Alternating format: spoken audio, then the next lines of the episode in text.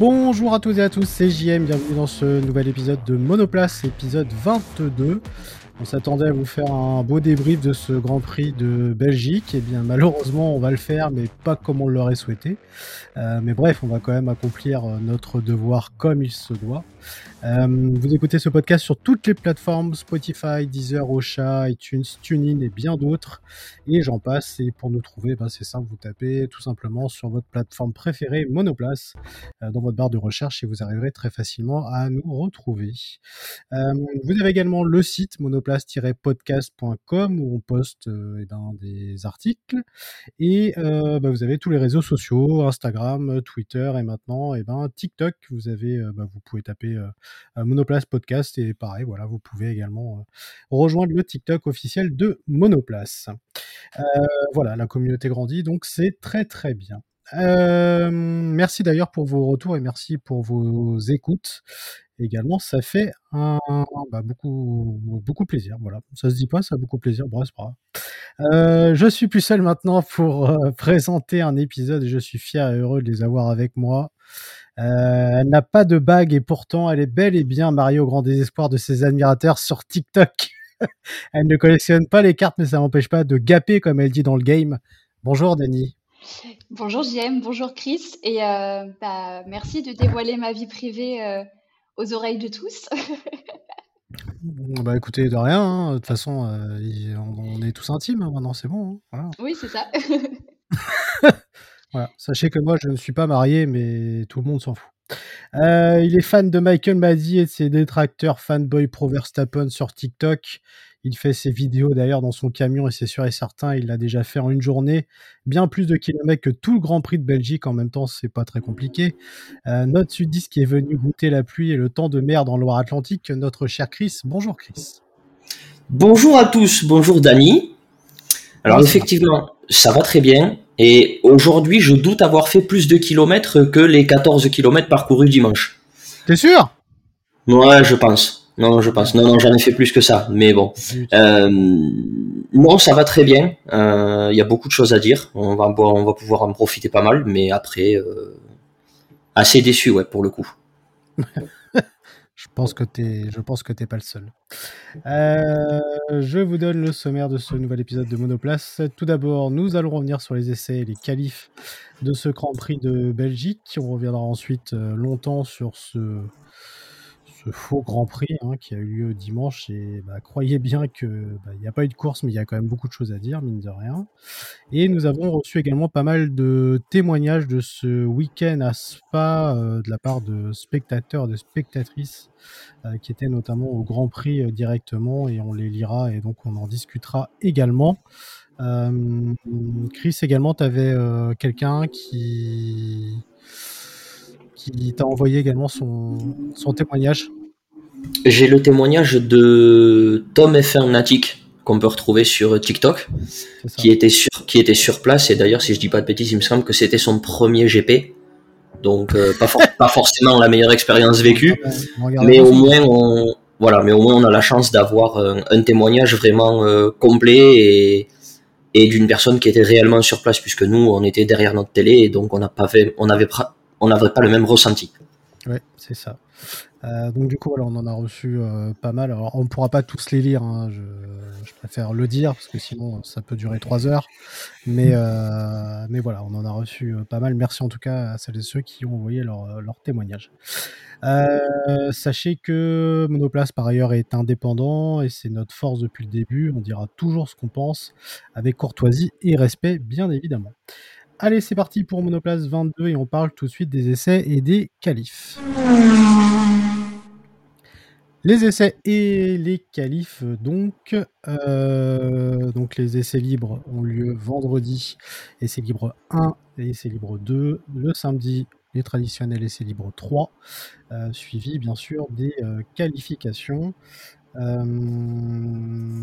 qui veut en parler? De ces essais libres? Est-ce que vous avez retenu des choses pendant ces essais libres euh, ou pas, pas, pas vraiment? Chris, mm. t'as pu les bah, je vais, Alors je vais me lancer et je vais être honnête avec les auditeurs tout de suite.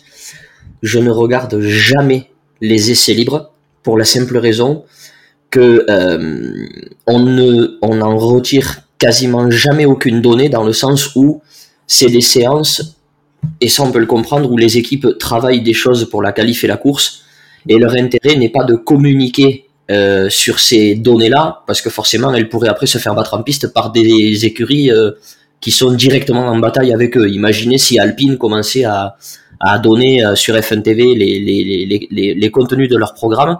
Ben, AlphaTauri et Aston Martin seraient de suite beaucoup plus intéressés de savoir ce qui s'y passe. C'est pour ça qu'en général, les essais, je les regarde jamais.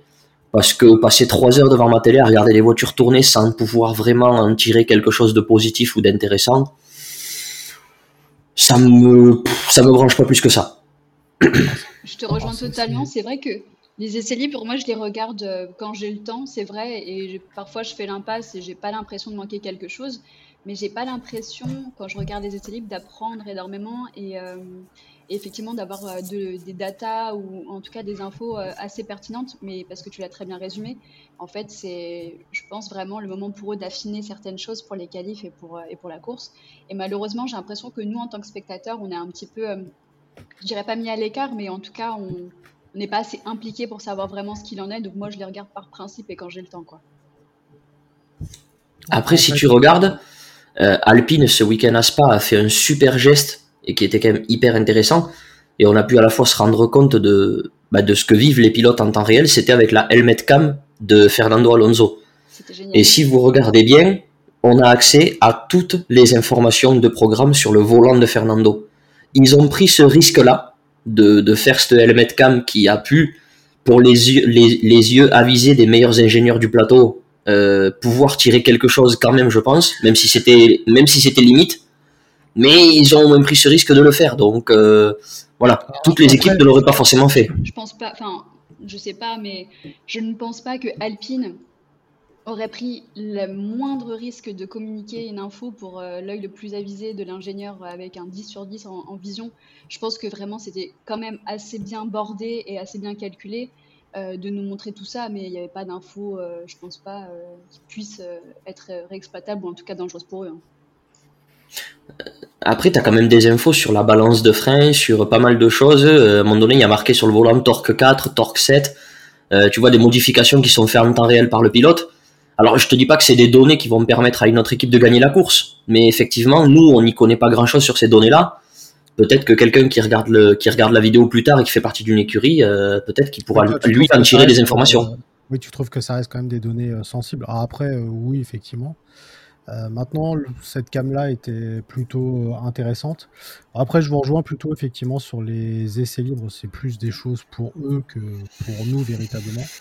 Euh, même si ça peut donner des indications, mais ça me fait toujours un peu rire quand il y a des gens qui s'extasient sur euh, euh, machin est premier, il est deuxième, il est machin, alors que alors qu'en fait ça donne rien du tout et ça donnera pas du tout un aperçu clair et net de ce qui se passera en qualification et pendant le Grand Prix. C'est vraiment des choses vraiment pour eux. Sur lesquelles ils bossent, notamment bah, pour prendre la température du circuit ou voilà, ce genre de choses. alors, je vous donne quand même quelques données. Euh, pendant les premiers essais libres, c'était Bottas euh, qui a décroché le premier temps, suivi de Verstappen et de Gasly. Euh, les deux Ferrari arrivent derrière. Ensuite, on avait Perez, on avait Vettel 7e, Norris 8e, 9e Ocon et 10e Alonso. je passe sur le reste. sur les essais libres 2, Max Verstappen s'était craché et également Charles Leclerc. voilà un crash assez impressionnant quand même pour, euh, pour Verstappen. Euh, il y a eu également bien sûr drapeau rouge euh, pour Leclerc qui s'est planté dans le virage 6, si je ne dis pas de bêtises. donc voilà, c'est surtout ça en fait qui a eu d'intéressant entre guillemets. Et sur les essais libres 3, donc là c'est Verstappen qui a dominé les essais libres, donc qui a été le, le plus rapide. Euh, et il était suivi de Perez, d'Hamilton, de Norris, Ocon, Stroll, Gasly, Vettel, Russell et Alonso. Euh, Mazepin, bien sûr. Euh, avant-dernier, non, je dis une bêtise. Euh, Raikkonen, Raikkonen était dernier. voilà, il s'est pas passé grand-chose pendant, pendant ces essais libres, même si à un moment donné, on a une petite frayeur quand même pour Gasly, qui est parti en, tête à queue, mais heureusement sans trop de conséquences pour lui quand même. donc tant mieux. je vous propose maintenant de passer aux qualifications parce que c'était certainement la chose la plus intéressante de ce week-end malheureusement, euh, et qui donnera bien sûr le résultat euh, de cette fameuse course et de ce fameux Grand Prix euh, dont on retiendra beaucoup de choses, en tout cas pas réellement sportivement. au niveau des qualifications, qu'est-ce que vous avez retenu? Je vais donner la parole à Danny. Ah, à Chris? Allez, Chris Danny me fait des grands signes à la caméra, donc voilà. Qu'est-ce que j'ai retenu des qualifs euh, On a bon, la, la qualification en général, on en retient rarement beaucoup de choses parce que euh, c'est souvent là où ben voilà les plus mauvais sont éliminés. Donc euh, tu passes de la de la P15 à la P20 en général voilà c'est les cinq plus mauvais qui sont éliminés. Donc elle est jamais trop trop intéressante. Là, là en l'occurrence en Q1 c'était Giovinazzi, Tsunoda, Schumacher Raikkonen et Mazepin qui ont été euh, out. Ouais, qui ont été out puisque Stroll est resté. Excuse-moi, j'ai commis une erreur. Je me crois encore, encore dans les f My Team avec le 15e qui est maintenu. Non, non. En réalité, c'est le 15e. Non. C'est moi qui dis une connerie. Euh, la Q2, après, la Q2, bah, Verstappen a fait les, meilleurs temps de Q1, Q2. Russell, il a le meilleur, il a le deuxième, il a le troisième meilleur temps de Q2. Donc ça aussi, c'est un truc, j'ai toujours pas compris. Mhm. Euh, Hamilton, moi j'ai pas trouvé qu'il avait fait des qualifications de fou, parce qu'il est troisième temps en Q1 et, et deuxième temps en Q2. Je m'attendais à ce qu'il soit mieux, parce que c'est vrai que 2020, l'Autriche nous avait fait un tour monumental en qualif, et là j'ai trouvé, je l'ai trouvé peu à l'aise. Euh, et après, bah, la Q3, euh, bah, la Q3, oui, bah, le crash de Norris, mais ça je vais attendre que Daniel parle pour le développer. Et puis le tour stratosphérique de George Russell, avec une des pires voitures du plateau.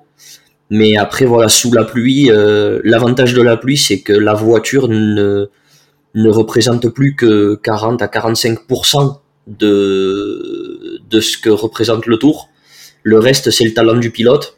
Et moi, je regarde juste une chose, c'est Russell 2 minutes et 86 millièmes, Lewis Hamilton 2 minutes et 99 millièmes. Et pourtant, Hamilton a une Mercedes, donc ça prouve encore une fois, non pas qu'Hamilton est mauvais, c'est pas ce que je veux dire, mais que Russell est très très bon et que je vois pas aujourd'hui qu'est-ce qui pourrait l'empêcher de, faire ce step qu'on attend tous. Oui, alors un step qui a été confirmé par euh, Canal alors qu'il n'y a pas d'annonce euh, officielle encore. Mais Canal en tout cas l'a dit, Russell sera chez Mercedes l'année prochaine. Euh, Bottas normalement apparemment devrait aller chez Alfa Romeo. Euh, voilà, c'est en tout cas ce qu'ils ont donné comme euh, news.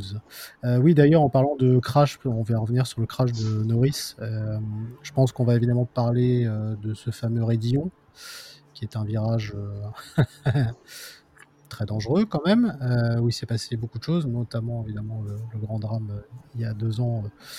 D'ailleurs, ça fait deux ans aujourd'hui qu'il est décédé, Antoine Hubert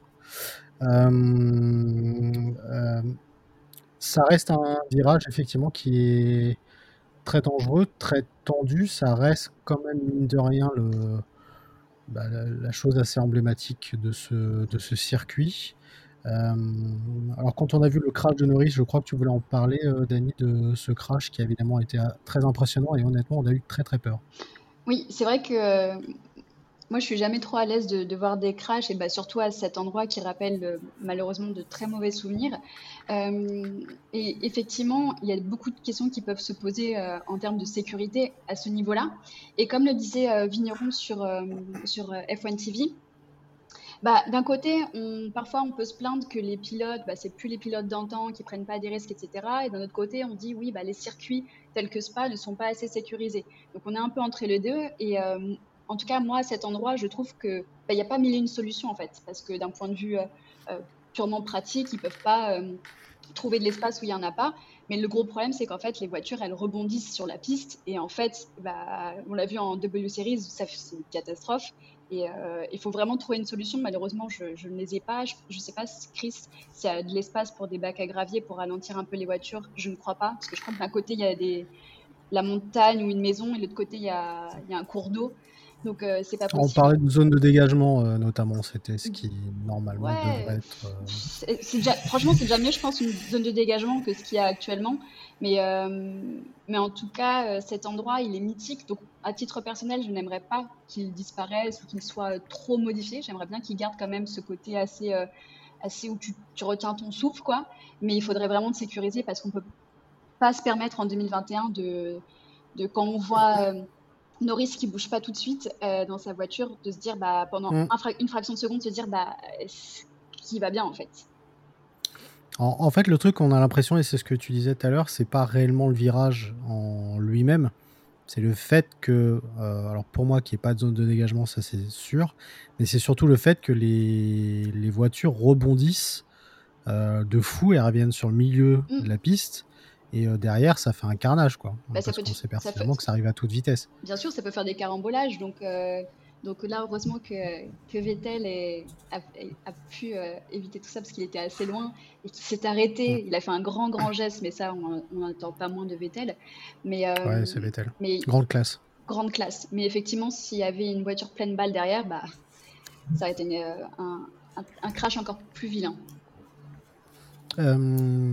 Est-ce que. Euh, alors, quand on a vu Norris effectivement partir comme ça, euh, on s'est dit quand même qu'il avait pris beaucoup de risques, mine de rien.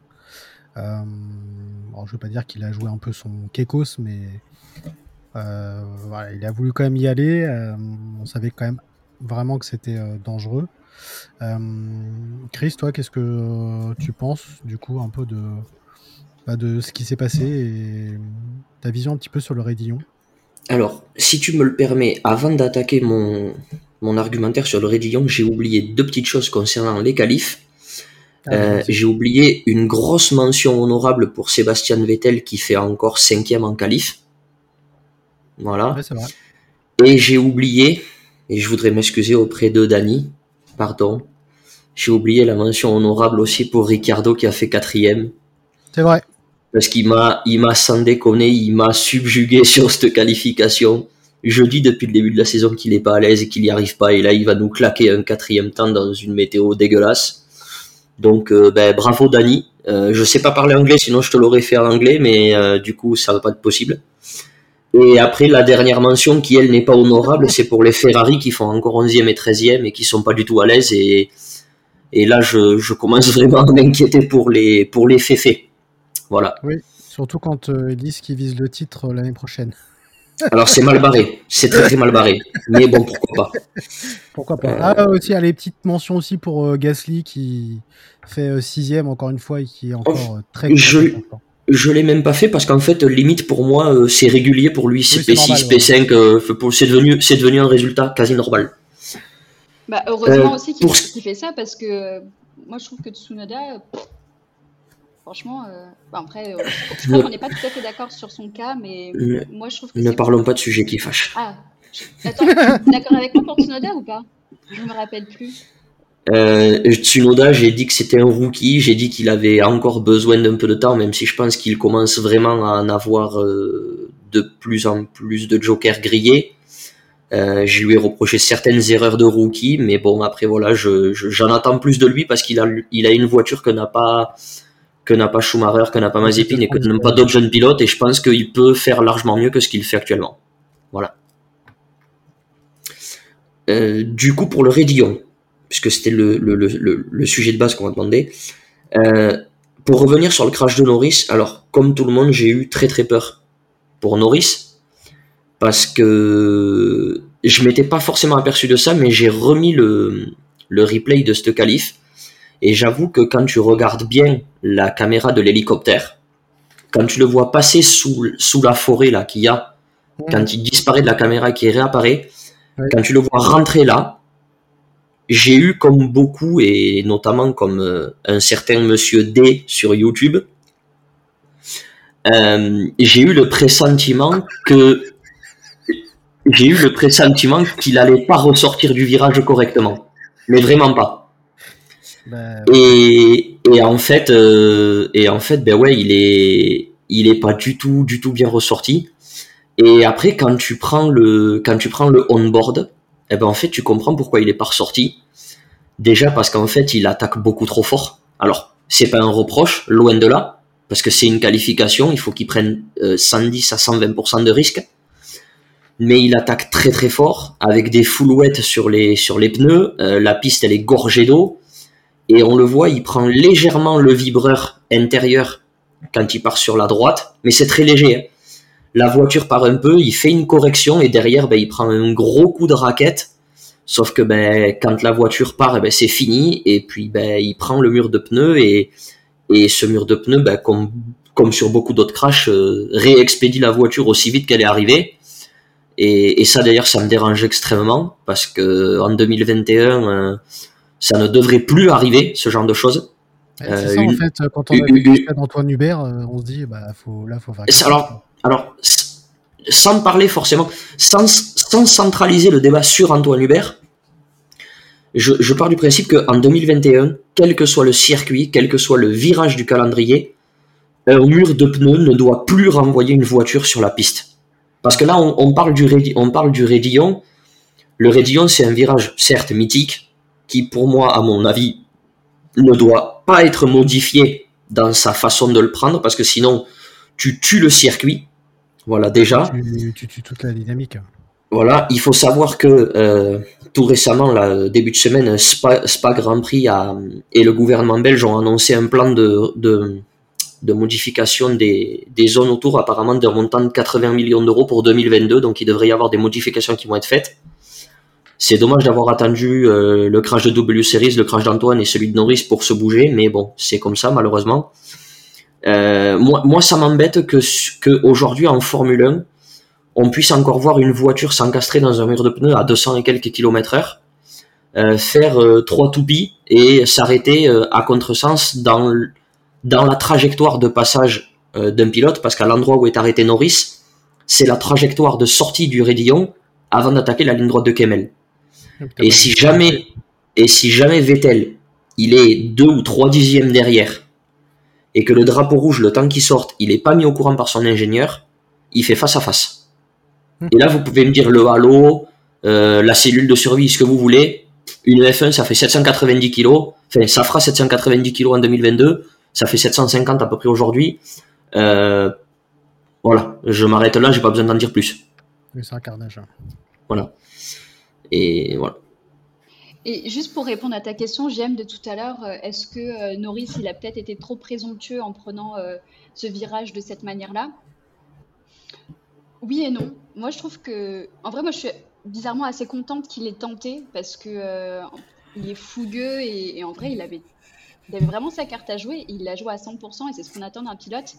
Et, je pense que si en, fait il avait tenté ça, bon, il a attaqué certes trop fort, mais qu'en face il y avait suffisamment de sécurité que pour que bah, effectivement, s'ils sortent, euh, ils sortent de piste, bah, ça soit un crash moins impressionnant. Euh, moi, je suis, je suis, très contente qu'il ait fait cette attaque-là et je suis très contente évidemment que ça soit avec une issue qui soit favorable sans, sans gros dégâts pour lui. Quoi. Hmm. Après, euh, faut espérer que ce qui vient de se passer là puisse quand même servir parce que normalement, quand il y a des drames derrière, ça sert quand même à ce que tout s'améliore. Un peu comme dans l'aéronautique, c'est à peu près la même chose. Euh, là, faut justement euh, qu'ils puissent se servir de ces choses-là pour euh, modifier quand même le truc. Alors, sans pour autant modifier le virage en lui-même, mais comme tu dis, Chris, aujourd'hui, une voiture qui tape les pneus et qui revient comme ça, qui rebondit, on a l'impression que c'est un flipper, c'est ridicule, quoi. C'est ridicule et c'est surtout, ça fait flipper. C'est ridicule, et d'autant plus, moi, je, je, reste bloqué sur ça. Ce qui me dérange, c'est que, alors, souvent, l'histoire le dit, pas que dans la compétition automobile, mais quel que soit le sujet, souvent, on a tendance à attendre qu'il y ait un décès pour bouger et dire on va faire des modifications pour qu'il n'y ait plus de décès. le, voilà, le problème qu'il y a, c'est que à Spa, il y a eu, euh, il y a eu le crash d'Antoine Hubert, il y a eu euh, d'autres crashs que j'ai plus en mémoire, mais euh, ne serait-ce que ce week-end, il y a eu les W Series avec une voiture qui qui se fait soulever et qui limite réatterrit, réatterrit sur le à l'envers. On a eu aux 24 heures de Spa, il me semble, on a eu aussi un gros crash avec Jack Aitken qui a fini à l'hôpital. avec une, il me semble qu'il avait peut-être une fracture ou enfin il avait une blessure quand même assez sérieuse. Mm. on a le crash de F3 avec deux pilotes, la Callan Williams et un autre aussi en course 2 qui voilà qui fait ça. Et puis Norris, euh, je trouve que je trouve que ça fait beaucoup. Je trouve que ça fait beaucoup pour ne réagir que maintenant. Ouais, ouais, complètement. Euh, allez, on va avancer du coup pour euh, les qualifs. On a terminé sur le sujet. juste un petit récap du coup les éliminés en Q1 Giovinazzi, Tsunoda, Schumacher, Raikkonen, Mazepin. En Q2, c'est Leclerc, Latifi, Sainz, Alonso et Stroll qui se sont fait éliminer. Et après, donc les qualifications qui donneront donc l'ordre de départ. Euh, Verstappen premier, deuxième Russell, troisième Hamilton, quatrième Ricardo, cinquième Vettel, sixième Gasly, septième Perez, huitième Bottas, neuvième Ocon, dixième Norris. Et euh, d'ailleurs, Verstappen a chopé la pole position vraiment euh, au tout dernier moment, parce que vraiment jusqu'au dernier moment, on a cru que c'était Russell qui allait choper la pole, et au final, eh ben, c'est Verstappen qui a réussi à avoir le, le meilleur temps. Allez, maintenant on passe au débrief de ce Grand Prix, si en tout cas on peut appeler ça un Grand Prix. Le débrief de ce Grand Prix de Belgique. Euh, je, franchement, je sais même pas par, euh, où commencer en fait, parce que ça a été un tel bordel que euh, même nous, hein, on savait pas trop exactement ce qui allait se passer. Euh, sur Canal, ils ont meublé comme jamais. Euh, bravo à eux d'ailleurs, parce que meubler pendant comme ça des heures et des heures, mine de rien, je pense quand même qu'il fallait le faire. Tout le monde s'attendait évidemment à un départ à 15h, mais déjà hier, quand on avait vu, enfin hier, samedi, quand on a vu les qualifs, les conditions, on s'était dit que le lendemain, ça allait peut-être quand même être assez chaud. Et puis quand la prise d'antenne a eu lieu, on s'est tous quand même posé un peu des questions parce que déjà euh, à 15h, euh, tout a été décalé déjà de 25 minutes. Euh, à 15h25, il y a eu le lancement des deux tours de formation. 15h31, drapeau rouge. 16h17, l'attente était toujours là et en plus, Pérez, avant, pendant le tour de reconnaissance, s'est planté. Donc normalement, il n'aurait pas dû euh, revenir dans ce Grand Prix, mais on reviendra. en tout cas, on verra qui reviendra euh, plus tard. 18h10, euh, le départ du Grand Prix qui est annoncé pour 18h17. À 18h17, c'est les voitures qui se sont élancées avec le compte à rebours de 60 minutes qui a été lancé à ce moment-là. À 18h25, ce sont les deux tours légaux sous safety car avec un nouveau drapeau rouge. Et à 18h44, finalement, la course n'aura pas lieu. Donc euh, on aura eu en fait euh, quatre tours, euh, quatre tours de formation à la con pour voilà. Donc ce qui est absolument absolument débile. voilà comment s'est passé en gros cette course-là, parce qu'encore une fois, il n'y a pas eu de course. Qui veut prendre la parole sur cette course et ce qu'il en a pensé et surtout bah, par rapport à tout ce qui est euh, Michael Masi, tout ça, parce qu'il y a énormément de choses à dire par rapport à ça.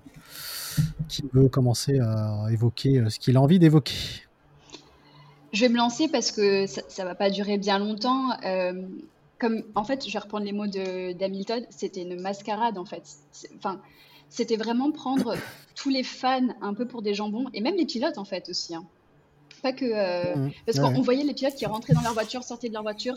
Euh, ils ont joué au foot, ils ont joué à la pétanque. Euh, il y a Gasly qui voulait se faire un barbecue. enfin, c'était. En vrai, même eux, je pense qu'ils étaient.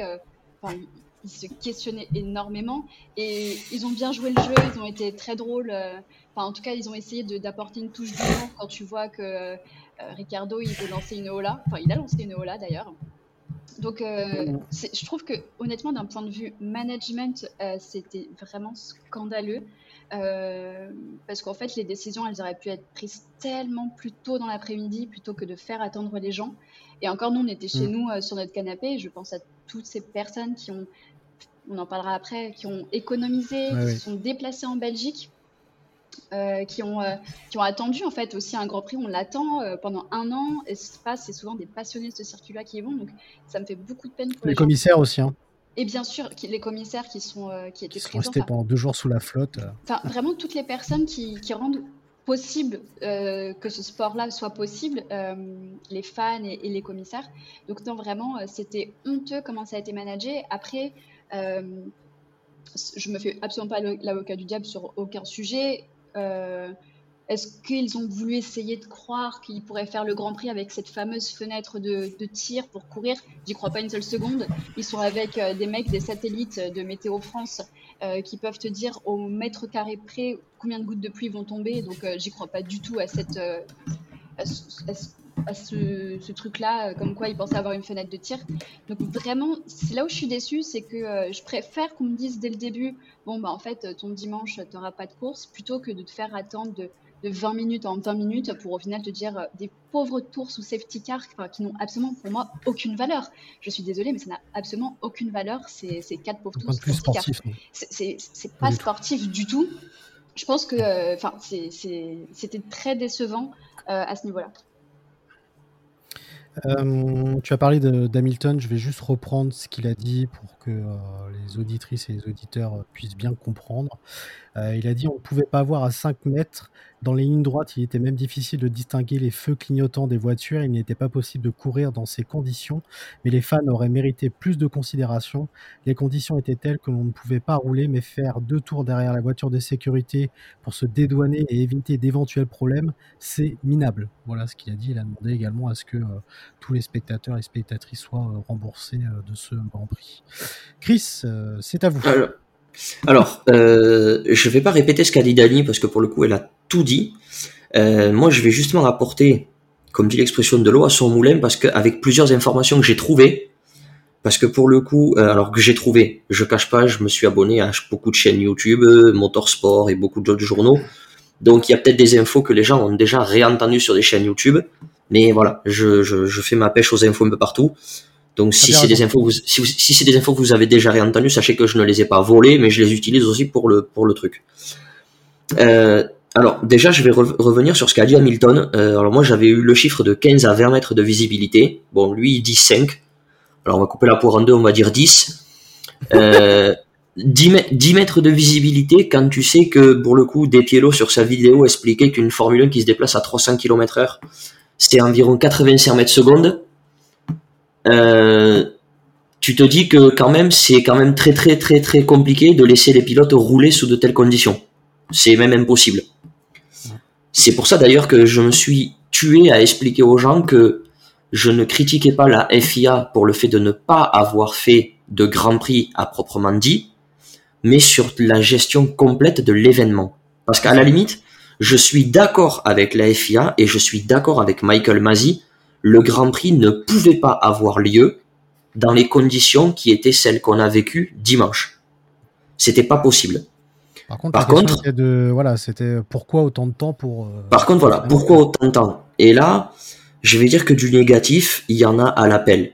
Déjà, il y a un manque de communication envers les spectateurs sur place et ceux qui étaient devant leur télé, qui est presque du néant. Alors certes, ils ont hyper bien communiqué avec les pilotes et les écuries, ça parfait, mais la communication du public et des téléspectateurs, à part des messages en, haut de télévision avec des race delayed, des, des, des, des red flags et autres, on n'a rien eu. Euh, le fameux décalage de 15h25, j'ai pas compris personnellement, parce qu'à 15h25, euh, il pleuvait autant qu'à 15h et il pleuvait autant qu'à 13h. Donc, pour moi, si tu lances pas la course à 15h, tu la lances jamais, puisque la météo n'était pas plus clémente et n'allait pas l'être avec le temps. Cet horaire de 18h17, je le comprends toujours pas, parce qu'il y a cette fameuse règle des 3 heures qui dit que tout GP doit se terminer dans les 3 heures du moment, du moment qu'il est démarré, mais à quelle heure a été lancé le chrono? Est-ce qu'il est lancé à 15h Est-ce qu'il est lancé à 15h25 S'il est lancé à 15h25, 18h17, t'es dans les 3 heures. S'il est lancé à 15h, t'y es plus. Il y a cette histoire de pause. Depuis quand on a le droit de faire une pause dans un chronomètre qui est lancé? Première nouvelle, je sais pas. C'est la fameuse pause fraîcheur, t'as pas compris voilà, euh, on a derrière, euh, j'ai le sentiment que l'occupation numéro un de la direction de course, au-delà de la sécurité, ça c'est normal, c'est qu'il faut absolument que, ce Grand Prix de Belgique ait une trace officielle dans le calendrier. C'est-à-dire qu'ils ne veulent pas que euh, sur le calendrier, on est GP annulé pour cause météo ou quoi. Ils veulent absolument que ce GP ait un résultat. Pour eux, la course doit avoir lieu coûte que coûte. Pas une course normale, mais une course sous safety car.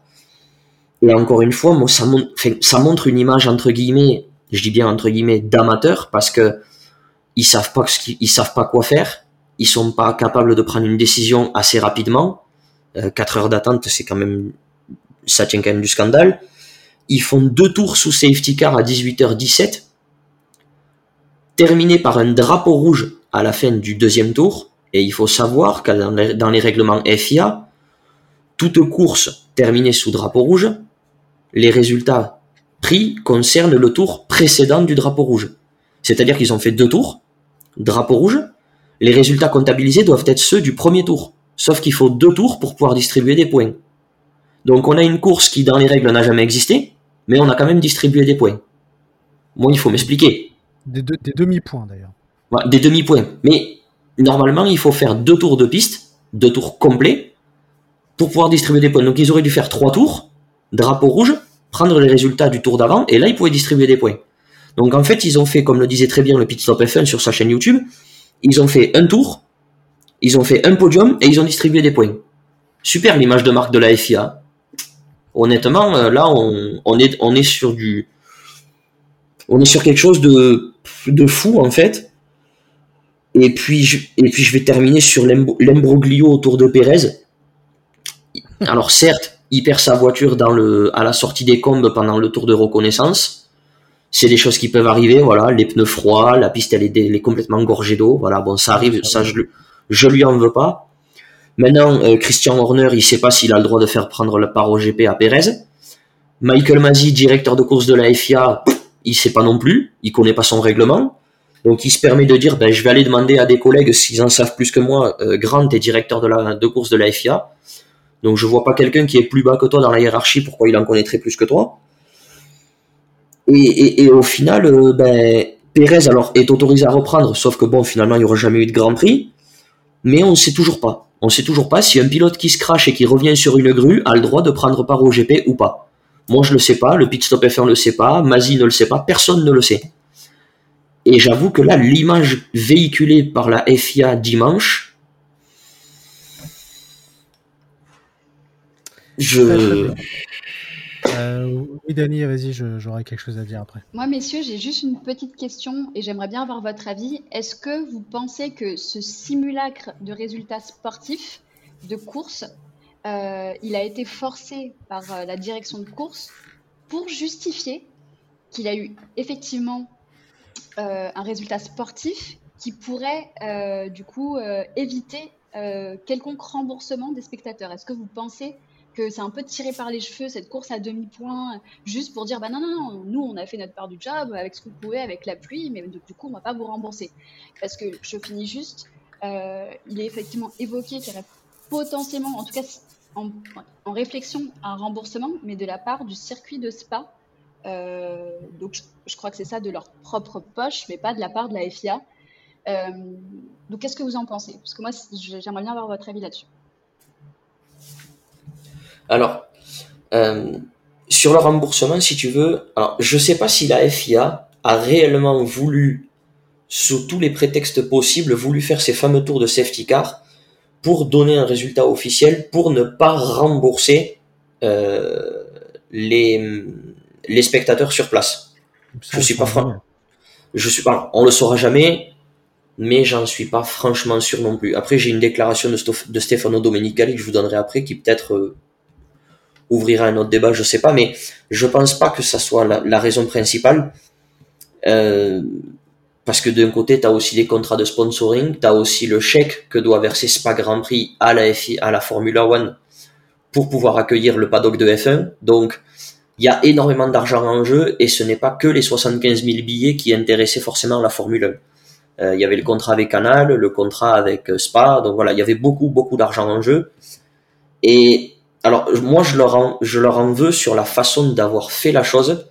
Maintenant, je peux comprendre attention, je peux comprendre qu'ils aient absolument voulu lancer cette course pour des raisons d'ordre financier, parce que ben voilà, c'est la première saison complète depuis le Covid. L'année dernière, il y a eu des couacs financiers monstrueux avec la F1.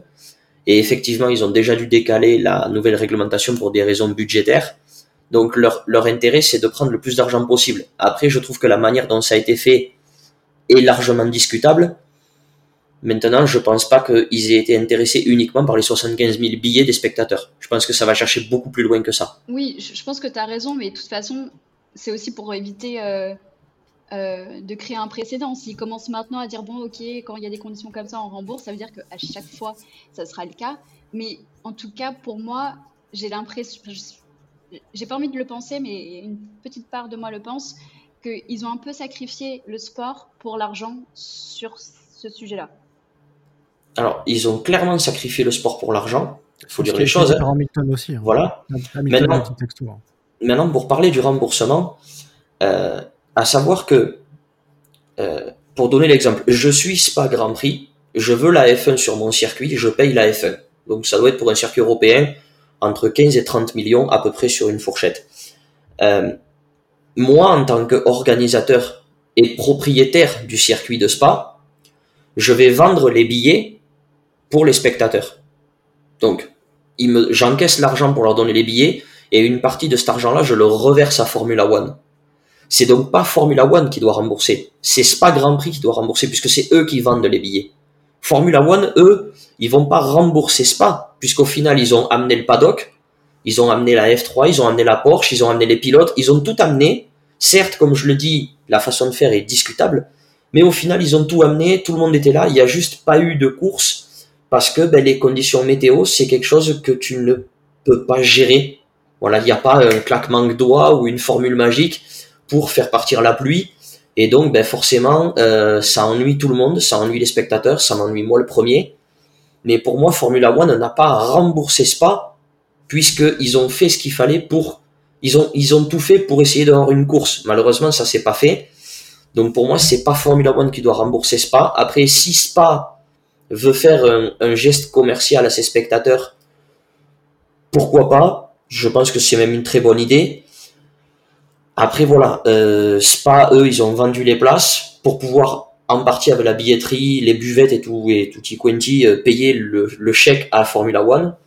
Maintenant, moi pour moi, Formula One n'a pas à rembourser euh, directement les, les, les, spectateurs sur place. Je vous donne le témoignage de Vanessa Mez, qui, le, qui est la directrice générale euh, de Spa Grand Prix. elle a donné un entretien à Auto Hebdo et euh, elle dit, euh, par rapport du coup à la question du remboursement, elle dit euh, Je peux pas y répondre pour l'instant, je veux laisser le temps du dialogue avec la FOM, donc la Formula One Management, et les responsables de la FIA. Prendre des décisions sous le coup de l'émotion serait improductif, mais en tant que promoteur de ce Grand Prix, nous avons également subi un préjudice. Ce que l'on espère profondément, c'est que nos clients ne nous tiennent pas rigueur de ce qu'ils ont vécu ce week-end et qu'ils reviendront en nombre l'année prochaine pour participer à une vraie grande fête. Après, elle parle notamment des euh, bourbiers, euh, bah, toutes ces voitures qui se sont retrouvées embourbées euh, dans les prairies, dans les champs, etc. voilà en tout cas ce qu'elle a dit. Il faut savoir également qu'il y a un ministre belge aussi qui, je ne sais pas si c'est le Premier ministre ou quoi, bref, mais qui est pour aussi, qui est intervenu pour dire qu'il fallait rembourser les gens également. Euh, donc voilà, en tout cas, ce que euh, la, directrice générale de Spa Grand Prix euh, a dit par rapport à cette, à cette question. Après, je précise, comme j'ai dit, je ne pense pas que ça soit Formula One de rembourser directement les spectateurs. Maintenant, si Formula One veut le faire, il n'y a pas de souci. je serai le premier à dire, ben, bravo Formula One, vous avez remboursé. Et, et, ce sera très très bien de leur part. Maintenant, au vu de ce qui se dit actuellement sur, euh, sur les différentes plateformes euh, mm. journalistiques sportives, mm. je vois pas la, la FOM dans une, dans, une, dans une prise de décision envers un remboursement des, des spectateurs. non plus, et d'ailleurs, et, et, d'ailleurs, euh, Stefano Domenicali qui a donné un entretien à Auto Hebdo, mm. où il a mis c'est terrible car tout le monde voulait voir une vraie course il y avait le désir et la volonté de faire la course, mais les conditions ont fait que la décision prise par la direction de course était absolument nécessaire. Donc, euh, moi, ça me, ça me semble compliqué quand tu vois le président de la FOM te dire c'était nécessaire de, d'organiser la chose comme ça, c'était nécessaire d'aller jusqu'à 18h17 pour faire deux pauvres tours de SFT car et donner un résultat. Je les vois mal dans 3 jours, 15 jours, 3 semaines ou même un mois dire bon mais finalement on a changé d'avis, on va tous vous rembourser. Moi personnellement, au vu des dernières déclarations, j'y crois pas une seconde. Par contre, il y a un truc qu'il dit également dans cette interview-là. Euh, alors, il y, a, plusieurs questions. On lui dit une annulation aurait-elle eu un impact commercial? Je reprends euh, l'interview de, de euh, il dit absolument pas. J'entends dire qu'il y a eu des discussions commerciales derrière tout cela. C'est totalement faux. En même temps, il va pas dire le contraire. Euh, lorsque nous parlons de course, il y a une responsabilité, un processus clair. Parler d'implication commerciale est une erreur. Ces choses ne sont pas du tout liées. Euh, une autre question après, il dit s'il n'y avait pas eu de course, les fans n'auraient-ils pas eu plus de chances de récupérer leur argent auprès de l'organisateur? Il dit zéro tour n'aurait fait aucune différence. C'est une question d'attention que l'on porte aux spectateurs et d'être prêt à faire quelque chose pour eux. Je pense qu'il y a des idées auxquelles pense déjà l'organisateur compte tenu de ce qui s'est passé cette année. Et là, la question, à l'inverse de la météo, vous pouviez au moins contrôler le timing. Et là, il dit, c'est ce que les commissaires ont fait aujourd'hui en arrêtant le compte à rebours afin de voir s'il y avait un créneau possible pour faire la course. Il ne s'est pas présenté. C'est vraiment quelque chose que vous ne pouvez pas prévoir. Ça, par contre, euh, moi là-dessus, je suis un peu quand même assez dubitatif quand même. Mais bon. Oui, Dani, tu voulais intervenir. Oui, aussi, il y a une déclaration assez récente de Chantotte, qui est le président de la FIA. Je ne sais pas si vous avez vu sa déclaration. En tout cas, je l'ai sous ah, les par yeux. Par rapport au règlement? Exactement. Euh, hmm. Donc il, euh, il explique, hein, il revient un petit peu sur les événements en expliquant que voilà, c'était très compliqué effectivement de faire, faire une course compte tenu des conditions climatiques. Et euh, il explique que, il, fait, il, félicite quand même, il remercie les, les équipes de la FIA pour ce qu'ils ont pu faire et la qualité de leur travail, mais que toutefois, il faut quand même revoir euh, les règles, notamment concernant l'attribution des points euh, dans des cas de figure un petit peu comme ça. Et euh, il y a une prochaine commission le 5 octobre et ça sera en tout cas à l'agenda du jour. Donc, quand même, ça va, ça va ça va quand même porter à réflexion à ce niveau-là parce que c'est vrai que pour beaucoup, je pense que le règlement il a été bafoué. Tu l'as dit très bien, Chris, avec cette histoire de, de points qui ne peuvent pas être comptabilisés, euh, enfin de courses qui ne peuvent pas se terminer avec un drapeau rouge et des points comptabilisés. Donc j'espère que ça va en tout cas mettre en lumière euh, un petit peu, c'est presque un, une jurisprudence dans le, dans, le, dans le règlement et voir un mmh. peu ce que ça va donner par la suite. quoi. Après, ce qui est embêtant, c'est qu'on a l'impression que, bah, comme tu disais, Chris, le règlement, il ne le maîtrise pas. Déjà. Ça, c'est quand même assez, euh, assez problématique. Et euh, on a l'impression qu'ils en font un peu ce qu'ils veulent, quoi, de ce règlement. Donc, euh, vu que personne ne le maîtrise, on a l'impression qu'ils font leur truc à leur sauce et tout. Et au final, même si tu as un truc écrit, des fois, tu même pas l'impression que c'est totalement écrit. Tu l'impression que c'est un peu, un peu comme ça. Mais après, après, moi, si tu veux, à la limite, qu'ils ne connaissent pas toutes les petites règles du règlement, ça me choque pas. Parce que si tu veux, dans le règlement de la FIA, alors moi je le connais pas, mais parce que je l'ai pas à la maison, mais il doit être tellement gros et tellement conséquent que connaître toutes les règles sur le bout des doigts du sport automobile, on va pas se mentir, c'est clairement impossible. Maintenant, euh, tu connais pas une règle, il n'y a pas de souci, ok, très bien, mais la FIA elle-même a souhaité communiquer au grand public, donc sur F1 TV et Canal+, elle a souhaité communiquer les radios FIA vers Écurie et Écurie vers FIA. Alors, c'est une très bonne chose, mais dans, dans la journée de dimanche, on a déjà tellement eu peu d'infos que s'ils avaient choisi de ne pas diffuser ces radios, j'aurais même préféré. Parce qu'aujourd'hui, en fait, on ne serait pas en train de débattre, de savoir, on ne serait pas en train de critiquer la FIA, en train de dire ils connaissent pas le règlement, ils ont fait n'importe quoi, l'imbroglio de Pérez, le chrono des 3 heures. Tout ça, en fait, on l'aurait pas su parce qu'on n'aurait pas eu la diffusion des radios. Tu vois ce que je veux dire? Ouais. À la limite, ils se sont presque tiré une balle dans le pied eux-mêmes parce que oui, c'est un très bel outil de diffuser les radios, mais qui peut à, à, certains moments se retourner contre la FIA. Et c'est ce qui s'est passé dimanche. Ça s'est retourné contre eux, ils n'ont pas su le maîtriser. Maintenant, je suis content de voir que Jean Todd euh, a pris à bras le corps le problème et va voir pour qu'il y ait des modifications parce que c'est nécessaire, soit qu'il y ait des modifications, soit qu'il y, ait des ajustements pour rendre une règle obscure plus claire, parce qu'il y a beaucoup de, règles, obscures qu'il faut absolument changer, parce que ce qu'on a vu à Spa, on n'est pas à l'abri de le revoir sur d'autres circuits, et je pense pas qu'on ait envie de revivre une deuxième fois ce qu'on a vécu à Spa, ni devant ta télé, ni sur place dans le dans le complexe. Sur place. Après, il y a quelque chose qu'on dit très souvent concernant le règlement en Formule 1, c'est que si ce, si ce n'est pas interdit, c'est que c'est autorisé, donc c'est, je l'ai pas très bien dit, euh, il y a quelqu'un qui le dit bien mieux que moi, mais bon, vous avez compris l'idée, c'est que si hmm. explicitement il n'y a pas écrit qu'on ne peut pas faire ça, ça laisse quand même euh, le champ des possibles. Et je pense qu'en l'occurrence, Chris, tu as, raison, cette euh, règle-là, elle est peut-être un peu trop obscure, en tout cas pas assez explicite. Et en tout cas, le but, c'est que le 5 octobre, ils, ils mettent de vrais mots avec vraiment les tenants et les aboutissants de ce type de règle-là. Mais je pense qu'il faut supprimer, que ça soit sur le règlement FIA ou même sur le règlement F1 en général, qu'il soit sportif ou technique ou ce que tu veux, je pense que ce qui va sauver le sport Formule 1, c'est de supprimer ces fameuses zones grises, ces fameuses zones où ce qui n'est pas interdit est autorisé. Parce que tu, non, mais tu regardes sur le règlement FIA actuellement, là sur le règlement, tu vois la pluie, le chrono des 3 heures et tout ça, tu as des zones grises qui ont perdu Mazi et ses commissaires. Ils se sont perdus à cause de ces zones grises là. Est-ce qu'on peut faire reprendre Pérez? Est-ce qu'on peut pas le faire reprendre? Est-ce qu'on a le droit de couper le chrono? Est-ce qu'on n'a pas le droit? Tu vois, c'est, ils se sont perdus dans ces zones grises-là. Ils savaient même plus de quel côté aller. Ah ben c'est ça, oui. Puis du coup, au final, ben, ça rend la lecture totalement impossible. Pour, le coup, je suis pas trop d'accord avec toi, Chris. Alors, je vais un tout petit peu euh, euh, déporter le, propos, mais quand tu dis qu'il faut arrêter ces zones d'ombre dans les règlements, sur certains points, oui, mais moi j'aime bien ces zones d'ombre dans les règlements parce que d'un point de vue, donc là je, change un tout petit peu de sujet, mais euh, euh, tout ce qui va d'un point de vue ingénierie, bah, quand il y a un peu des zones d'ombre, ça permet aussi de pouvoir explorer des choses qui vont porter à débat, qui vont animer un petit peu la saison sur, par exemple, les ailerons, etc.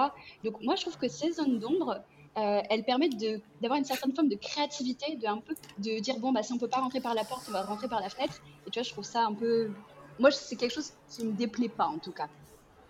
Je, je, me suis pas fait, enfin, je me suis peut-être mal exprimé. Quand je parlais de règlements techniques, sportifs, tout ça, je parlais pas de tout ce qui touche à l'ingénierie de la F1. Ça, je veux pas qu'on y touche. Ça, je veux vraiment pas qu'on y touche, parce que c'est justement ces zones grises-là qui permettent à une équipe de pouvoir aller chercher ce petit dixième-là qui pourrait pas aller chercher en respectant le règlement. Donc, quand je parle de, quand je parle de règlements techniques et sportifs, c'est là où je me suis mal exprimé. Je parle, tu sais, pour ce qu'on a vu dimanche, la météo, euh, est-ce que tu as le droit de reprendre un Grand Prix quand tu as fini craché dans un mur? Euh, Est-ce que tu as le droit de, est-ce que c'est une bonne idée de distribuer des demi-points? Tu vois toutes ces choses-là. Je, mets de côté vraiment, tu vois, le règlement de la voiture et de sa conception. Ça, voilà, ça j'en parle pas. C'est autre chose. Je parle vraiment de. T'as vraiment tous les talents. Voilà. je, Bravo. Je, non, non, non. J'ai dit que j'étais pas le meilleur. non, non, mais. Je le redis. Non, non, mais ce que je veux dire, c'est que je, parle vraiment du, du, règlement, tu sais, FIA, euh, gestion de l'événement en lui-même. Voilà. Non, aller vouloir supprimer les zones grises pour aller chercher un dixième, ça c'est complètement idiot. C'est ce qui va enlever le charme du sport, donc c'est pas la peine. On a quand même dit en off que euh, Chris euh, fera un très très bon Michael Masi. Voilà, on l'a dit. On l'a dit en off, mais on l'a dit quand même. J'ai même proposé, travaillant pas très loin euh, de. Euh, enfin, ah, c'est vrai. Euh, n'étant pas très loin de, du siège de l'AIFIA, d'aller poser son CV en main propre là-bas. Il a refusé très humblement. Ouais, mais je parle pas anglais, je parle que sudiste et je pense que le sudiste sur F1 TV ça va pas marcher. Bon, t'as pas essayé, personne n'a essayé. Allez, allez, ben go. Bah, allez, Bon, euh, avant qu'on passe au témoignage que nous avons reçu, est-ce que vous avez d'autres choses à dire sur ce faux Grand Prix? Euh, Moi, il y a une chose quand même que... Moi, ce qui m'ennuie euh, là-dedans, pour terminer là-dessus, c'est au niveau des points. On a attribué des points et ça, ça m'emmerde quand même parce que... Bah, il n'y aurait pas dû y en avoir tout simplement parce qu'il n'y a pas eu de course et à partir du moment où il n'y a pas eu de course, voilà, moi ça m'ennuie quand même un peu de voir euh, Russell euh, être content sur le podium alors que bah, on sait pertinemment quand même que on va pas se mentir, euh, est-ce qu'il aurait vraiment terminé deuxième si le Grand Prix avait eu lieu? Honnêtement, j'en suis pas sûr. Il faut, faut, quand même être clair avec la voiture qu'il a. Mm. voilà, moi ça m'a quand même un petit peu, ça m'a quand même un petit peu ennuyé. Alors ils ont dit oui, mais bon, un résultat, ça reste un résultat, un podium, ça reste un podium, machin. Oui, mais pour moi, c'est un podium bidon avec un grand prix bidon et des points bidons. Donc, euh, pour moi, encore une fois, ça n'a pas de valeur sportive. Oui, euh, Chris. Moi, dès le début, euh, j'avais dit pour George Russell que je visais entre la 7 et la 10 place. Parce que très, très clairement, de toute façon, même s'il a été exceptionnel sur un tour de piste, c'est compliqué pour lui de faire une grosse course avec une voiture qui n'a pas le rythme de course d'une Red Bull, d'une Mercedes, d'une McLaren ou de ce que tu veux. Il avait Verstappen, il avait Verstappen devant lui, il avait Hamilton, mm. euh, Ricciardo, euh, Vettel et Gasly. Euh, tu m'excuseras, je, je, dis pas qu'il est mauvais, j'ai même dit qu'il était très bon. Ah oui, non, mais mais il, a quand même encore un tracteur à piloter, quoi, tu vois. Alors un tracteur qui va très vite. Mais, oui. mais, mais, pas, mais pas aussi vite que les voitures de pointe qui sont devant lui au classement, tu vois. C'est là où je veux en venir. Alors ça remet absolument pas en cause son talent. Ah. Mais... Ah, après, je, je, je vois, euh, je suis pas trop. Alors, je suis pas forcément d'accord avec euh, avec ceux qui disent euh, que le podium est est, est, est, fin, est triste ou pas mérité. Alors, oui, entre guillemets, il est pas mérité parce que la course a pas eu lieu, mais, mais moi, j'aurais été triste pour Russell qu'il reparte de Spa sans aucune récompense avec le boulot qu'il a fait en qualif, tu vois.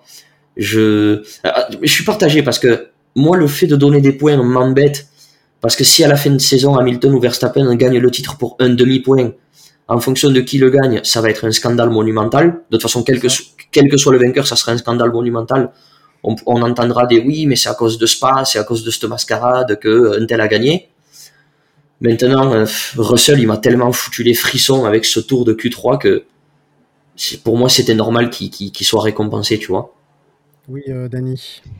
Je comprends euh, ce que tu veux dire et j'aime beaucoup Russell, mais moi, je fais partie de ces personnes qui trouvent que c'est un podium un peu triste pour lui parce que euh, je trouve que c'est pas très fair euh, pour les autres pilotes. Je te prends un Gasly, je te prends un Ricardo qui ont fait des bonnes qualifs. Bah, en fait, ils n'ont pas eu l'opportunité, et, sans parler de ceux qui sont plus loin hein, sur, sur, la grille, ils n'ont pas eu l'opportunité de batailler pour des points ou un podium, un podium. Et on sait qu'il y en a qui sont meilleurs en qualif, d'autres qui sont meilleurs en course. Et comme le disait JM, Russell, il n'aurait pas fait un podium en temps normal. Donc c'est ça qui me dérange un petit peu, c'est que euh, ouais, je trouve que c'est un, podium un peu amer et pour surtout, je crois que c'est son premier podium du coup à, Russell euh, en F1. Pour un premier podium, c'est tu vois, c'est pas un podium. Il, va, il est forcément très heureux et on, l'est pour lui, mais c'est pas le podium où tu as envie de te dire que tu l'as décroché. Enfin, non, puis là, je vois avec les points qu'il a, qu'il a, qu'il a gagné, euh, il y en a, c'est Alpha, Alpha Romeo hein, qui font la gueule quand même, hein, avec ses points gagnés. Hein. Bah oui, c'est ça. Et puis tu vois, je trouve que tout le monde n'a pas joué avec les mêmes armes, mais je trouve ça. Moi, je suis pas trop pour. Moi non plus. Euh, bah, je fais. Alors, je veux dire que, après ce que, ce que tu as dit, Dani, je, je, je, comprends, je comprends tout à fait ton, ton point de vue, et à la limite, je. Je, enfin, je suis presque d'accord avec toi en fait parce que ouais je suis après le pro... non mais le problème qu'il y a c'est que je suis un... au-delà de Fernando Alonso je suis un fan un fan absolu de, de Russell et c'est peut-être aussi pour ça que je suis pas forcément très objectif avec lui faut que je le reconnaisse aussi mais c'est vrai que je ouais le, le, fait que derrière des pilotes auraient pu se battre pour des meilleurs points oui ça oui ça vaut euh, le fait que le, le fait que qu'il aurait qu'il avait pas le matériel pour faire podium oui ça vaut euh, il y a aussi le fait que que ben, Williams avec ça sécurise clairement sa huitième place et que ni Alpha ni As ne pourra la rattraper. Euh, oui, oui, il y a beaucoup de choses qui font que c'est pas normal d'avoir donné des points, mais mais ouais, j'étais fin, j'étais tellement content de le voir sourire et de se dire euh, voilà, je suis partagé en fait, si tu veux, autant entre la critique entre la critique des points et la et l'émotion. Et je, je, vais dire que pour Russell, mes émotions prennent le dessus, même si voilà, je, le dis, je suis d'accord avec Danny, les points, fallait pas les donner. Ah bah et je pense que oui, le, podium, je pense qu'il était content d'être dessus, mais je vais dire, j'espère que lui-même sait que c'est pas un podium qui est 100% valable. Et voilà. Et t'inquiète, tu verras sourire chez Mercedes, Russell, t'en fais pas. Il me tarde, il me tarde. Non, c'est surtout que voilà, ceux qui ont été sur ce podium-là, donc à savoir Verstappen, euh, Russell et euh, Hamilton, euh, qu'est-ce qu'ils retiendront de ce truc-là, quoi Pour eux, même pour eux, ça doit pas avoir une valeur, ça doit pas avoir une valeur sportive. Et pour, que ça, pour te dire, j'ai regardé le Grand Prix, mais vraiment jusqu'à la dernière minute, et tellement ça m'a écœuré, le mot est fort, mais tellement je trouvais ça pas sportivement joli, je n'ai pas regardé le podium. Genre, euh, non, moi non plus. J'ai regardé les vidéos d'après. Je regarde tout le temps jusqu'au bout. Enfin, je, je voilà. au moment où ils ont dit euh, drapeau rouge, finito, euh, rentrez chez vous, ouais. hasta luego, j'ai franchement, j'ai éteint ma télé, j'ai même mm. pas regardé le podium parce que sportivement, c'est pas, je trouvais pas ça cool, quoi. Bah, j'ai pas regardé le podium non plus parce que j'étais déjà en train de faire autre chose. Mais par contre, j'ai vu un truc qui m'a fait beaucoup rire et heureusement que ça nous a remis un peu de, un petit peu de sourire. Ça a été quand même Lando Norris qui quand même euh, avec tout ce qui lui est arrivé, le pauvre euh, avait encore euh, arrivé encore à faire de l'humour où il a quand même trouvé le moyen sur la l'interview de Verstappen de venir lui dire euh, great race, unbelievable, lui le féliciter de, de la course. Et, et j'avoue j'ai aimé j'ai aimé la réaction de Verstappen qui a rigolé et qui était mort de rire et j'ai dit, ouais, franchement, c'était, c'était plus que good. C'était vraiment énorme. Il y a des gens qui doutent de, de l'humour de, de, Norris, qui est juste, mais un humour. En fait, il est anglais, faut pas l'oublier, quoi. Il a un humour. Mais il a un, il a un humour anglais, un humour sarcastique. Voilà, c'est. C'est un bijou, c'est un, niveau. C'est un bijou, Norris, c'est un petit bijou. Ah mais après, en France, on comprend pas l'humour, donc c'est normal qu'on critique Landon Norris. Oh, oui, c'est vrai, d'ailleurs. Euh... Euh, avant de passer au témoignage, euh, parce qu'il y a des gens notamment qui se demandaient est-ce que ce, ce, genre d'événement était déjà arrivé euh, Non. Stopper un Grand Prix ou quoi que ce soit. Alors, il y a eu Belgique 2021, bien sûr. Il y a eu Malaisie 2009, où il y a eu une, un orage tropical qui a éclaté au 31e tour. Donc ils ont dû arrêter. il y a eu en Australie en 91, où là ils ont fait 24 minutes et 34 secondes euh, de course. Euh, pareil hein, pour des soucis de visibilité euh, également avec les sorties de Munsell et de Berger également. Ce sont d'ailleurs les pilotes qui refuseront de prendre part à la course et de continuer la course en tout cas. Il y a eu Monaco en 84 où là c'est pareil, il pleuvait apparemment des cordes et apparemment, pareil, des pilotes ont protesté euh, contre le départ. En Autriche 75, euh, là, il y a eu un, retard pour le départ de 45 minutes. Euh, la pluie a fait de nouveau son apparition et le Grand Prix a été stoppé au 29e tour. Et en Espagne 75, à l'époque où c'était au circuit de Montjuic en Espagne, donc à Barcelone, où là, la sécurité était vraiment très, très, très critique et euh, la monoplace de Rolf euh, Stommelen euh, qui est sorti de la piste et qui a fait 5 morts et la course avait été arrêtée au 29e tour. Voilà, donc il y a eu des courses qui ont été arrêtées comme ça en cours. mais évidemment, le Grand Prix de Belgique, il ne s'est pas passé des choses dramatiques, mais on retiendra évidemment les 3 minutes et 27 secondes et 0,17 centièmes. Voilà. Si ça vous va, eh ben, je vous propose qu'on passe au, au, témoignage que nous avons reçu sur le Grand Prix de Spa de la part des spectatrices et des spectateurs. Les témoignages que nous avons reçus, je vais commencer euh, bah, par euh, Chris. Euh, Daniel, non, tu n'as pas reçu de témoignage. Chris, je te laisse évoquer le témoignage que tu as reçu. merci d'ailleurs, j'ai oublié son nom, qui, nous a fait un petit peu de pub sur Instagram. Alors, le, témoignage, je l'ai reçu de Tom F1 sur TikTok. voilà. Euh, que j'ai que j'ai qu'il m'a il m'a fourni ça hier soir. Alors je vais vous le lire en alors pas mot à mot parce qu'il est long, mais je vais essayer de, de, vous en faire une lecture à peu près complète. Euh, alors il nous a écrit en nous disant euh, dès notre arrivée en Belgique, nous avons commencé à, à voir la pluie euh, apparaître. Nous sommes arrivés sur place aux alentours de 7h15. Nous avons dû nous garer dans Malmedy même car les places initialement payées à Spa Grand Prix était, impraticable à cause de la météo et des traces des roues de tracteurs qui ont dû aider les spectateurs du samedi à sortir. La police belge nous a indiqué où nous garer pour prendre un bus navette qui allait nous emmener au circuit. Nous sommes entrés sur le circuit vers, 7h30. L'ambiance était déjà folle, ça se voyait que les gens attendaient ce moment depuis très longtemps. Sous la pluie, plus je montais vers le circuit, plus je voyais les voitures embourbées dans les champs et les tentes des campeurs dans la boue sous les eaux. Les personnes chargées de la gestion des entrées étaient irréprochables, énormément de bonne humeur, de sourires et de paroles amicales entre les stewards et les spectateurs. Une fois avoir montré nos sacs, nos passes et nos places, nous nous sommes posés au niveau de la ligne droite juste avant les combes. Nous avons avec nous des chaises de camping, des couvertures, des parapluies pour commencer à affronter l'attente sous le, vent et la pluie de Belgique. Il faut savoir que nous étions dans l'herbe, juste devant les barrières de sécurité, avec donc des chaussures trempées dès le matin, mais bon, c'est le prix à payer pour avoir une superbe vue de la ligne droite. Nous sommes entièrement installés aux alentours de 7h45, 7h50. Un petit café pour combattre le réveil à 4h du matin, et c'est parti pour attendre jusqu'à 10h30 pour la course de Formule 3. L'ambiance était familiale, de la musique typiquement belge, des reportages et des vidéos F1 diffusées sur les écrans géants. Tout est passé très vite. Aux alentours de 9h, un abonné est venu me voir pour discuter un peu avec moi. Son père était steward en bord de piste.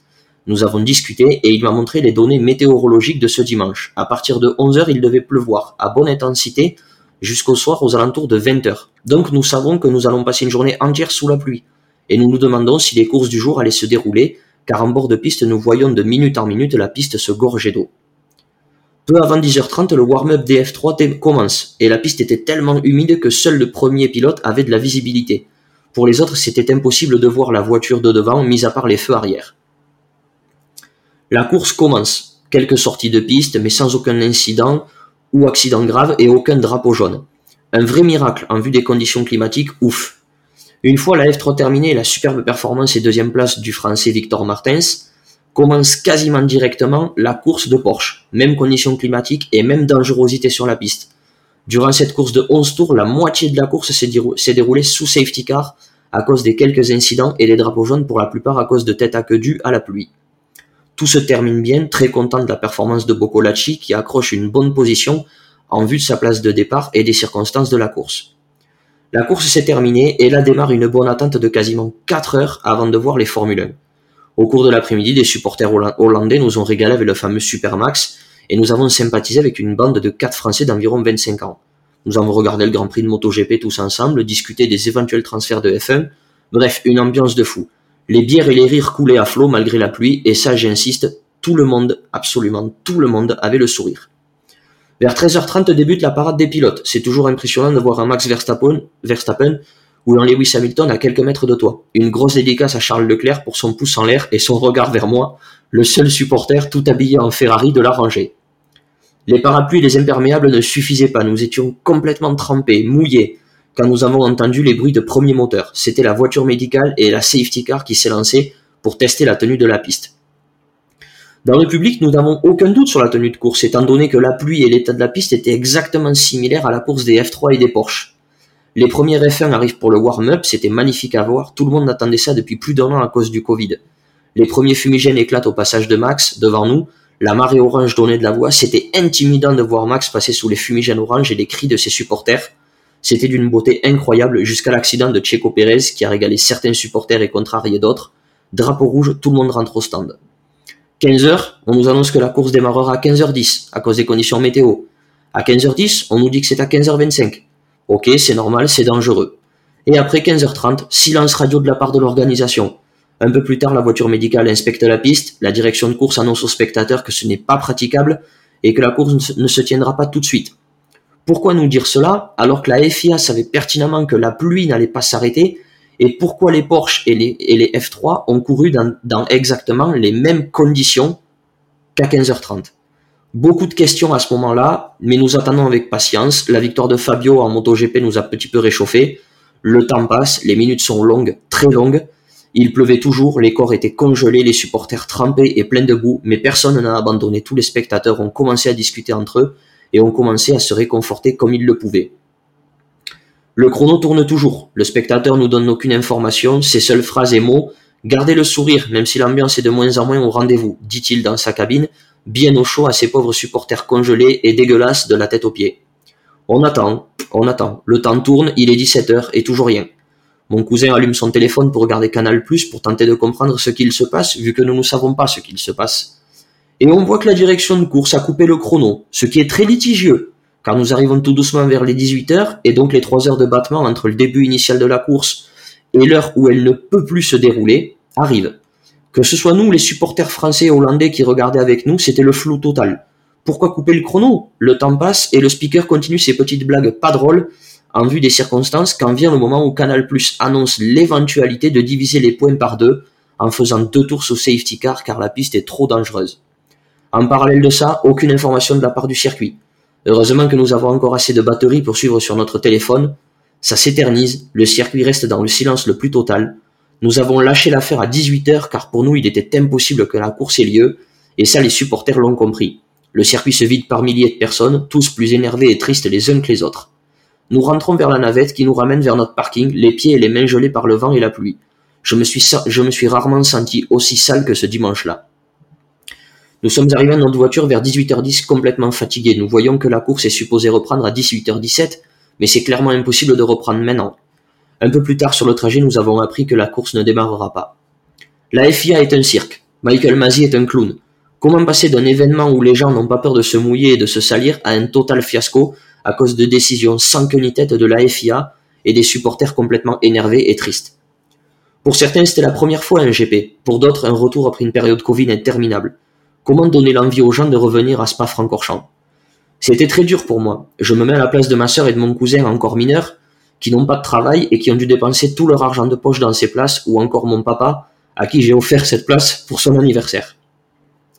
Ce n'était pas le souci de l'organisation, c'était juste la sauvegarde de l'argent qui a parlé. Comme on le dit si bien, cash is king, et ça n'a jamais été aussi vrai. Une fois dans la voiture, c'était dur d'accepter ce qu'il s'est passé, d'avoir été pris pour des idiots, qu'on nous ait menti.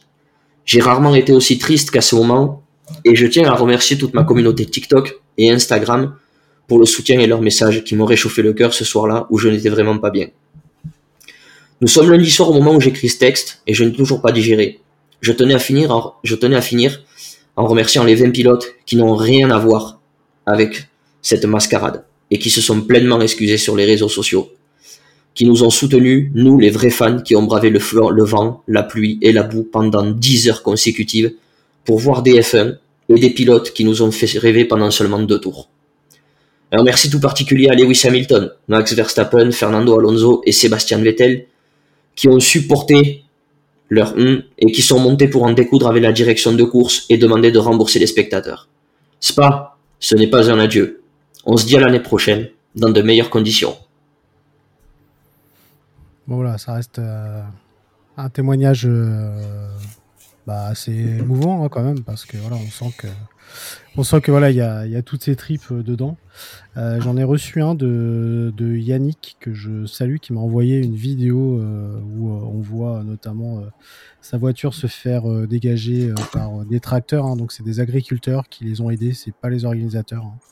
Euh, dans ce témoignage, il me dit euh, Nous étions garés relativement proche du circuit. Coup de chance, après deux heures de bouchon sur l'autoroute, dont au moins la moitié à l'arrêt complet, moteur coupé, il nous a fallu patienter 30 minutes pour que le tracteur nous libère. Il y avait tellement de véhicules à sortir, car 90% des gens étaient embourbés. Autre info à partager nous étions en tribune Silver en bas du Rédillon, 330 euros le week-end. Tribune non couverte, aucune proposition de la part de l'organisation pour offrir une cape de pluie à 3 euros. C'est des choses qui se font dans d'autres manifestations. Pour patienter, nous sommes allés dans la fan zone et quand l'annonce du restart a eu lieu, le filtrage de l'accès en tribune avait disparu. On n'a pas réussi à accéder à nos places. Un groupe s'y était installé. On a donc suivi les deux tours debout, comme si nous étions dans une zone bronze.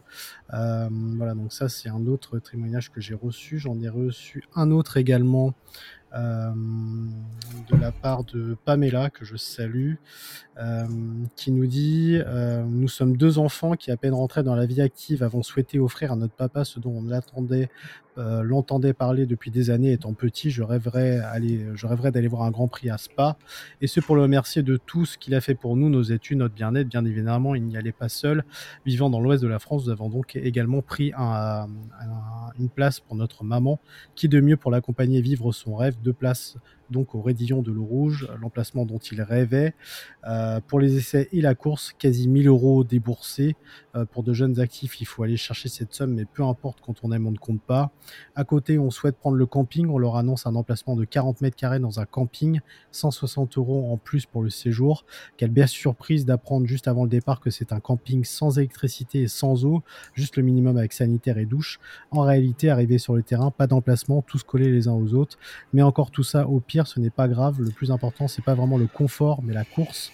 Mais finalement, ils se retrouvent dans un champ de boue et ont dû être tirés par un agriculteur pour les sortir, comme pour tout le monde d'ailleurs, à raison de 25 euros le tour de manège. Et oui, on paye une prestation que l'on n'a même pas, euh, mais en plus, on doit payer pour se sortir de là, un scandale. Pour le reste, vous connaissez la suite, un fiasco, on fait attendre les gens pendant ce temps, ils consomment avec leur fameuse carte type CB, avec lequel on les oblige à payer dans le circuit. Mais voilà, bon, voilà. Après, il y a, d'autres choses derrière qui arrivent, mais c'est le genre de témoignage voilà, que, qu'on a reçu. Il y a également des gens qui ont parlé également du, parking qui normalement était à 10 euros si je dis pas de bêtises et quand ils sont arrivés là-bas, avéré au final que c'était 16. Enfin voilà, il y a eu quand même plein d'incohérences quand même euh, par rapport à l'organisation du, Grand Prix. Euh, donc il n'y a pas uniquement que le côté course euh, qui les a déçus, il y a aussi toute l'organisation autour. et on peut comprendre évidemment que pour des gens qui n'ont pas spécialement d'argent, parce que faut pas croire, là on est à Spa, je pense quand même que par rapport à Monaco où c'est quand même un Grand Prix assez huppé, voilà. Euh, là, il y a quand même euh, bah, des gens qui ont économisé pendant euh, je sais pas combien de temps, des mois, voire des années peut-être, pour aller voir un Grand Prix et qui finalement bah, n'y ont pas pris de plaisir et qui se retrouvent forcément lésés. Donc c'est clair que tout ça, ça, ça, fait quand même, bah, ça fait mal au cœur quand même de, de lire tout ça parce que quand on est passionné, on a envie de voir sa passion. Et quand on peut pas le faire, bah forcément, euh, c'est toujours euh, très triste. Euh, juste pour terminer là-dessus, sachez qu'il y a un groupe Facebook qui s'est créé qui s'appelle GP Belgium Refund. que vous pouvez suivre. Ils ont également mis en ligne une pétition que vous pouvez signer d'ailleurs, que vous pouvez retrouver dans le groupe pour du coup eh ben, essayer d'avoir gain de cause et obtenir un, remboursement. Euh, voilà, donc on verra euh, ce qui se ce qui se passera, mais voilà, il fallait en parler parce que ça reste quand même euh, ça reste quand même important. Est-ce que vous avez d'autres choses à dire, Dany ou Chris, ou c'est bon pour vous? Non, voilà. Euh, ok, euh, bon voilà, la, fin était pas spécialement drôle, mais euh, il fallait quand même le dire parce que c'est quand même, c'est quand même important. en tout cas, quant à nous, on se retrouve pour le prochain débrief on espère faire un débrief de course cette fois. Ça sera le Grand Prix des Pays-Bas, c'est ce week-end. Euh, j'ai regardé, normalement il pleut pas. Normalement il fait beau. Normalement, normalement, normalement. Mais bon, la météo, tu sais. Euh, mais tu sais que j'ai regardé dès dimanche, mais je vous avais envoyé d'ailleurs. Ouais, euh, pareil. pareil J'ai regardé la météo. directement dimanche pour le dimanche suivant. Tellement j'étais traumatisée avec ça. En tout cas, moi, je... je... pense que maintenant on va regarder la météo tout le temps maintenant. C'est ça. En tout cas, moi je voulais Enfin, je n'ai pas participé au, au, témoignage, euh, mais je voulais en tout cas remercier euh, les personnes qui ont partagé ça et, et euh, leur envoyer un petit peu de courage et merci d'avoir partagé des, quelque chose qui, qui... Bon, en tout cas, moi, ça m'a touché, m'a fait mal au cœur, donc merci beaucoup à eux. Mmh. oui, et comme je disais, on en a reçu d'autres, mais on peut pas tout lire. Mais en tout cas, merci beaucoup parce que voilà, c'est forcément très émouvant et bah voilà, on leur envoie plein de, plein de, courage et on espère effectivement qu'ils obtiendront euh, quelque chose. Euh, en tout cas, donc comme je le disais, on se retrouve la semaine prochaine pour euh, Monoplace 23, et donc pour le débrief de ce Grand Prix des Pays-Bas. Merci beaucoup, Chris. De rien. Et merci beaucoup euh, à euh, Dany et merci euh, à ton petit chien derrière que, que, nous voyons, que vous ne voyez pas à la caméra, mais voilà. Merci à vous deux. Merci beaucoup. on se retrouve donc la semaine prochaine. sachez que ce podcast, vous pouvez l'écouter sur toutes les plateformes. N'oubliez pas le site internet et n'oubliez pas également les réseaux sociaux. On reste bien évidemment connecté. Merci beaucoup. Et puis bah, bien sûr, vive la F1, quoi qu'il arrive. Merci beaucoup. À bientôt.